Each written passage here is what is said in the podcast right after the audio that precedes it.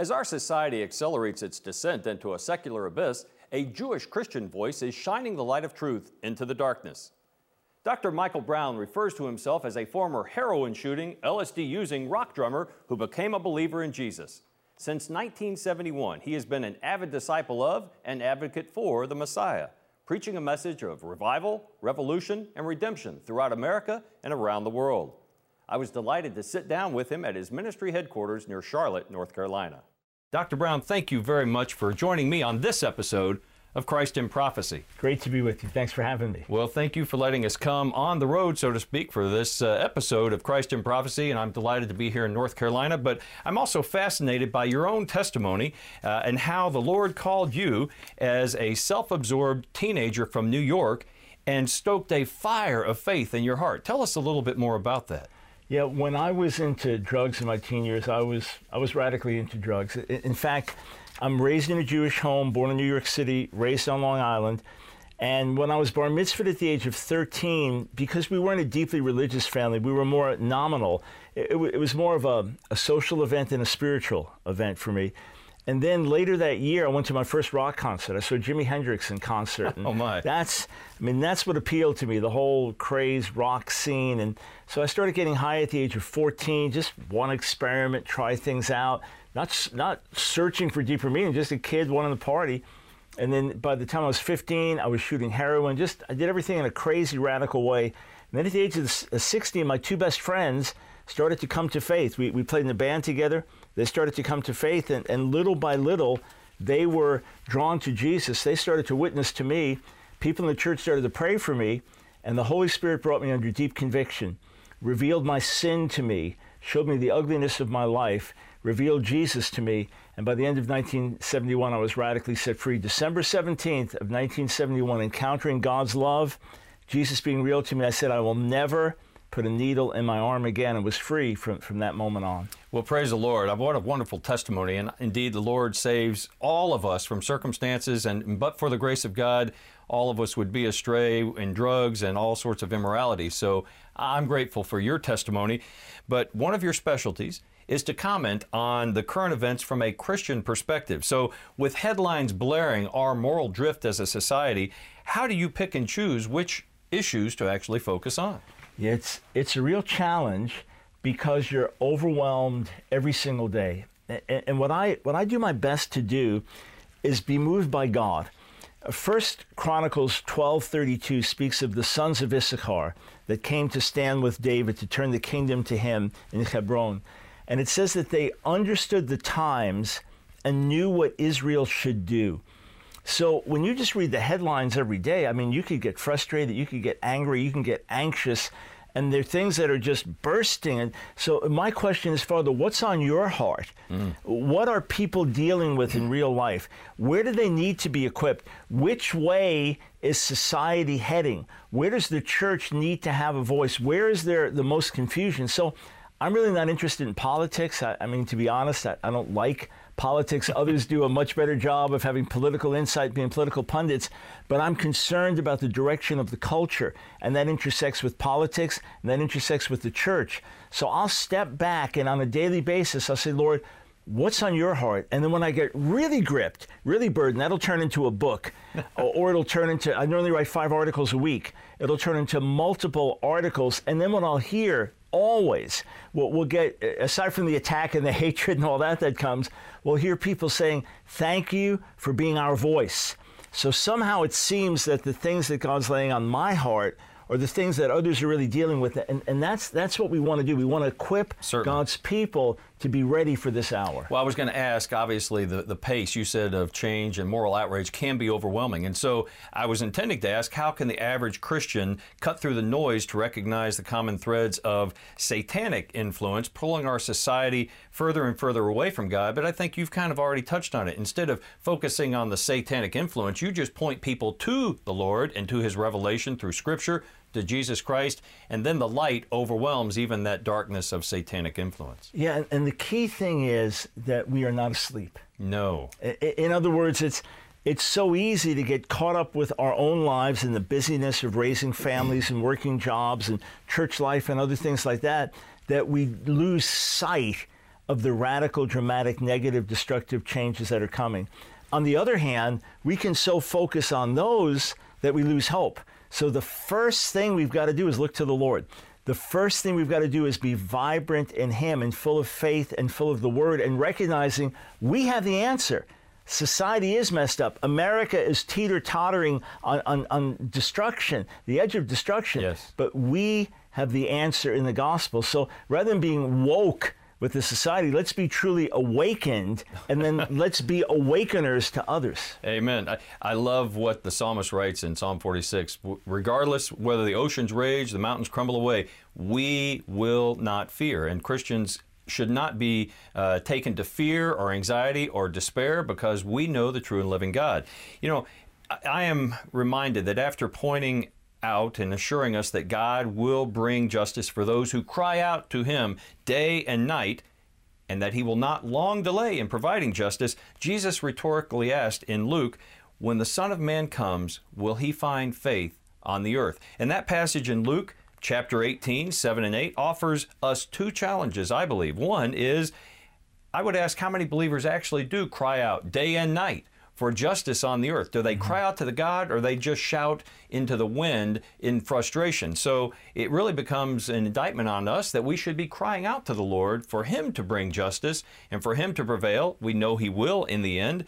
But I also find this question to be posed to all of us as believers. Was Jesus really posing a rhetorical question or was he giving us a warning? In other words, with nations, churches, and sometimes even families straying where faith was once prevalent, have we drifted so far that his question really seems closer to a warning than we would have thought at one point? What, what do you think? There's no question it's a serious question, but there's a warning in it. In, in fact, Luke 18:1 starts with Jesus giving a parable so people would pray always and not cave in, not faint, not lose heart. That's saying along the way you're going to be tempted to lose heart. We know in Matthew 24 that Jesus speaks of iniquity abounding and the love of many waxing cold. And, and, we've watched in America now a sudden and dramatic decline in, in those who identify as being Christian. Then we know many of them weren't Christian at all, but numbers going from 80% to 70% yes. in just a, a, number of years. The rise of the religious nones, those who say they have no religious faith. And now a recent Gallup poll says for the first time since they've been doing these polls after many decades, less than 50% of Americans say they attend church regularly. Mm. The number was 70% steady for, for decades and decades, and suddenly in the 2000s has dropped precipitously. So that doesn't mean we throw in the towel no. and say it's all over, but it means there's battle. So much of the preaching in America is just coddling people. It's, it's, it's, just scratching our itching ears and making us feel good about ourselves. We need prophetic voices that wake up the church, that stir say, we are in a battle. The enemy really is coming to destroy many lives. And what we've got to do is, is change our mentality from spectators to active participants, to soldiers, not taking up arms, but taking on the armor of God and saying, Lord, if you're looking for someone to use, if you're looking for someone to, to be a witness, Lord, here I am. Send me, use me. It's going to be costly, but this is what it's about. This is not some vacation. We are called to service. Amen. Well, I tell you what, you obviously are calling people to uh, to step forward, to show strength and display action, and yet I will remind folks that you hail from New York City. And one time, New York City stood as a beacon of hope to people around the world. Of course, many immigrants came to New York, and New York was sort of the cultural uh, generator for America. As a matter of fact, uh, through Madison Avenue advertising, uh, many people had their perceptions shaped, or at least their perceived wants uh, outlined, and advertising campaigns that went all around the world. Now, New York has been eclipsed by Hollywood as sort of a primary engine of American culture, but it offers a, a microcosm of the drift that we've seen toward secularism and toward paganism, even in America. So, what cautionary tale does New York City offer to America at large? It's, it's, it's a great question, and, and as someone born in New York City and spent so many years in and out of New York City, it's, it's a very serious and, and grievous one. Look, the, the Stonewall riots took place in New York City in 1969, and, and that's the watershed moment in modern gay activism. Mm. Uh, you, in so many ways, New York City has been a, a, forerunner, you know, lighting up the Empire State Building in, in, in lavender colors, celebrating gay pride events. And, and then if, if, if you're a, a black baby conceived in New York City, you have less than a 50% chance of making it out of the womb. Mm-hmm. That's the satanic attack on, on black America and on big cities like New York.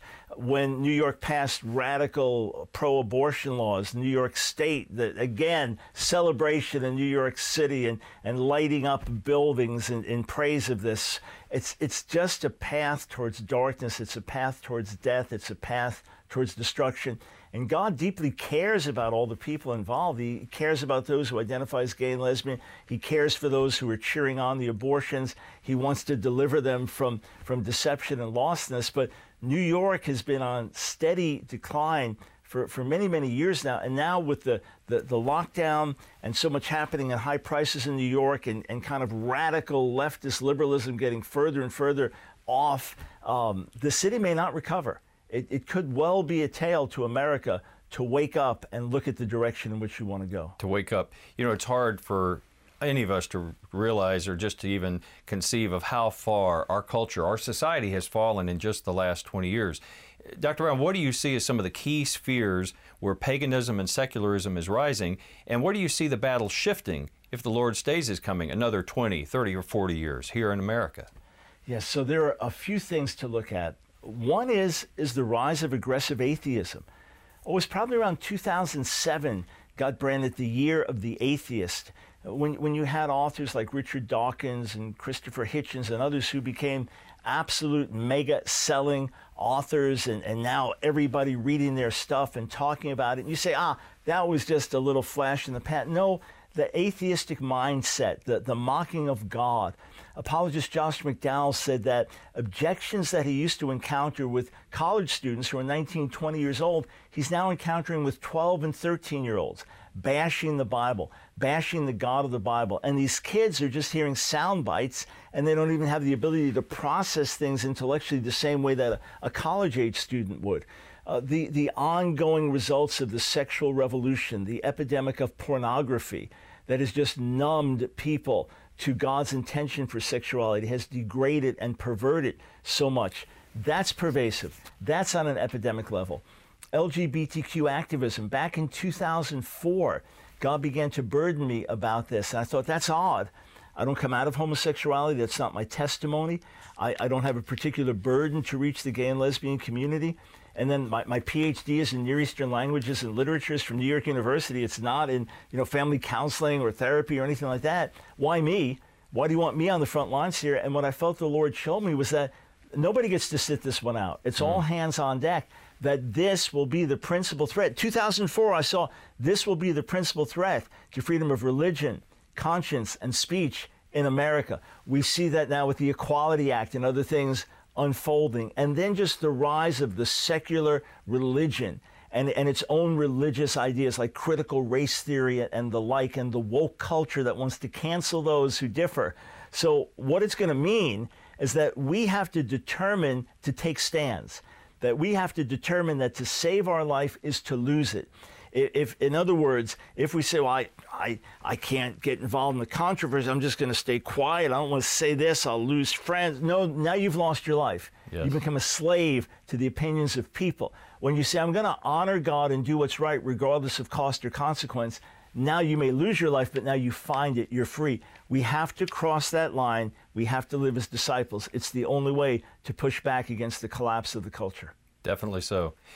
Doc uh, and Dr. Brown, in late 2020, you participated in The Return in Washington, D.C., along with another of the prophetic voices to America, Jonathan Cahn, and a number of other evangelical leaders. The focus was on calling America and Americans individually to return to faith in the God of Abraham, Isaac, and Jacob, as manifested in Jesus Christ.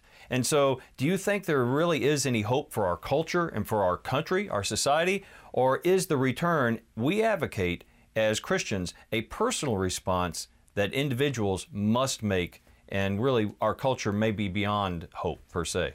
I believe there is hope because God continues to work and God continues to stir. And what blessed me being at the return September 26th in DC was that it was not a politically based event. In other words, there was not a mention of praying for President Trump or praying for the elections other than for God's will. And the great emphasis was on repentance in the church. I believe there's hope because God keeps laying it on our hearts to have gatherings like this and to get on our faces and repent of our sins. And there have been some that have been praying for decades for a fresh wave of revival and awakening in America. And if you go back in American history, around 1726, Reverend Joseph Butler in the colonies, this is the colonies, yes. he said religion lay as it were dying in America. And, and then you go to uh, 1800, Chief Justice John Marshall said the church has fallen too far to ever recover. This is 1800. So we've been in miserable situations, not exactly like this, but in miserable situations, and revival and awakening were the key. But we've got to get desperate. It could be too late for America as a nation. Only God knows that. So we've got to pray with desperation, and then we've got to do what we can do with our lives. Here, we don't know if this is the last generation on earth, but as our missions director says, it's our last generation. We get one shot at it. And if, if we pass a world on to our kids or grandkids, what's it going to look like? Well, I say we always have to be working to raise up new fruit bearers. Uh, it's one of the old Jewish proverbs said, if you think the world's going to end tomorrow, plant the tree today. Yep. And not just a literal tree, although that's not a bad idea, but raise up young generations of Americans and of people around the world who will continue to bear much fruit for the Lord. Well, Michael, I appreciate your insight on American culture, but I'd like to turn to your expertise on sharing the gospel with the Jewish people in particular. Your own testimony demonstrates the power of God because Jesus, the Jewish Messiah, came first for the Jews, but then also for the Gentiles. And in him and in only him, we find salvation and fulfillment as the children of God. So, sadly, as you have documented in your writing, some Gentile Christians have now adopted a dual covenant theology, which suggests that the Jewish people will come to salvation through adherence to rabbinical Judaism, not recognizing Jesus as the Messiah and putting their faith wholly in Him. So, this resurging Messianic Judaism negates the importance of evangelizing the Jewish people. And responding to that question of whether a post missionary, truly messianic Judaism is possible, you said this absolutely, categorically, incontrovertibly, without question or equivocation, no! Well, I would have to say, I wish you were less wishy washy about this, but in all honesty, what is the danger of this evangelical attitude that we don't have to share the gospel with the Jewish people? Yeah, so a, a Messianic Jew would say that Jews need Jesus, and it was a response to a call for a post missionary Messianic Judaism and say, let Jews who believe in Jesus, they can do that, but other Jews have their own way of salvation. Look, if that was the case, if Jews could be saved outside of Jesus, and they're Christian Zionists who say, hey, we stand with Israel, but we don't want to share the gospel because Jews have their own covenant with God, if that was the case, Jesus would not have to come and die. Jesus, Yeshua, came for the lost sheep of the house of Israel. Yes. He came first and foremost, Matthew 1, to save his people from their sins. If we could be saved outside of the blood of the cross through good works, through Torah obedience, then we wouldn't need Jesus. We wouldn't need the Messiah. Uh, the, the whole of the New Testament is to, the gospel is to the Jew first and also to the Gentile, and that Israel will be saved through the Messiah. So you make a mockery of the cross. Paul said that if, if salvation could come through the law, then, then, then we made the grace of God of no effect whatsoever. So Jesus, the Messiah, dies for Israel. Israel can only be saved through him. Under the law, we all fall short. I have, I have dear friends who are religious Jews. We've interacted for decades now, uh, sometimes very in depth and back and forth. I, I see the sincerity of their lives. I see the beauty of many of their traditions. But I know, as Paul writes in Romans 3, that by the Torah is the knowledge of sin. The Torah brings us to the Messiah. You are doing a disservice to my Jewish people when you withhold the gospel. Amen. Them. I will tell you this, uh, Michael. One of my friends in Israel, who is a passionate follower of the Lord Jesus Christ, said that he came to America after a time serving in the IDF, the military, as a very brash and self absorbed young man. He ended up getting a job here in the States, working for a man who had been praying every day for 20 years Lord, send me a Jew who I can share the gospel gospel with.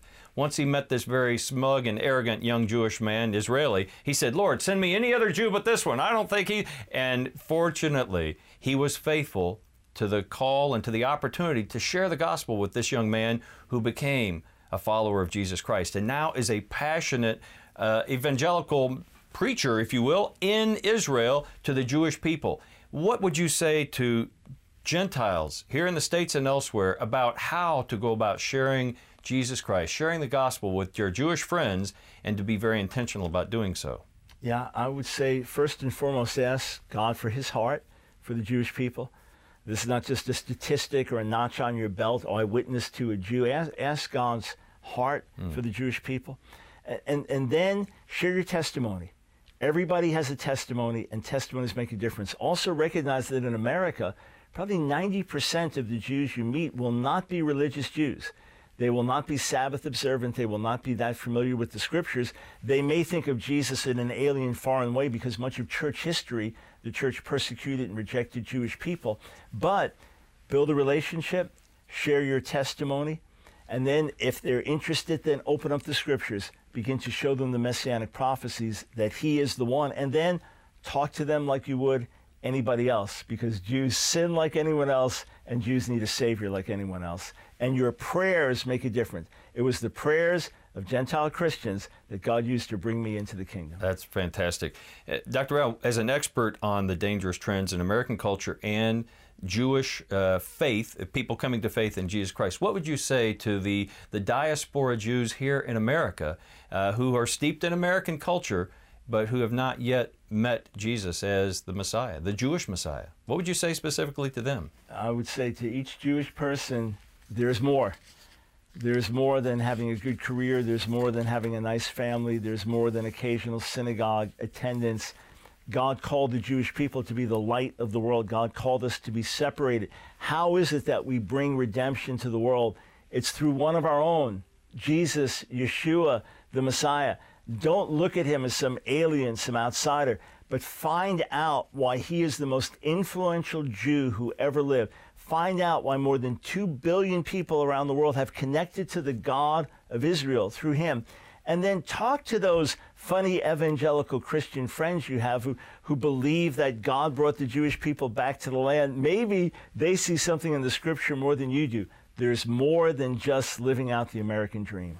Dr. Brown, thank you for letting us come here today and joining us on this episode of Christ in Prophecy. How can folks get in touch with you and follow your ministry and some of your podcasts and things? Yes, yeah, so we are all over the internet. If you go to askdrbrown.org, askdrbrown.org, sign up for our emails, connect with us on social media. All the links are there, and explore the website. Thousands of hours of free resources there. askdrbrown.org.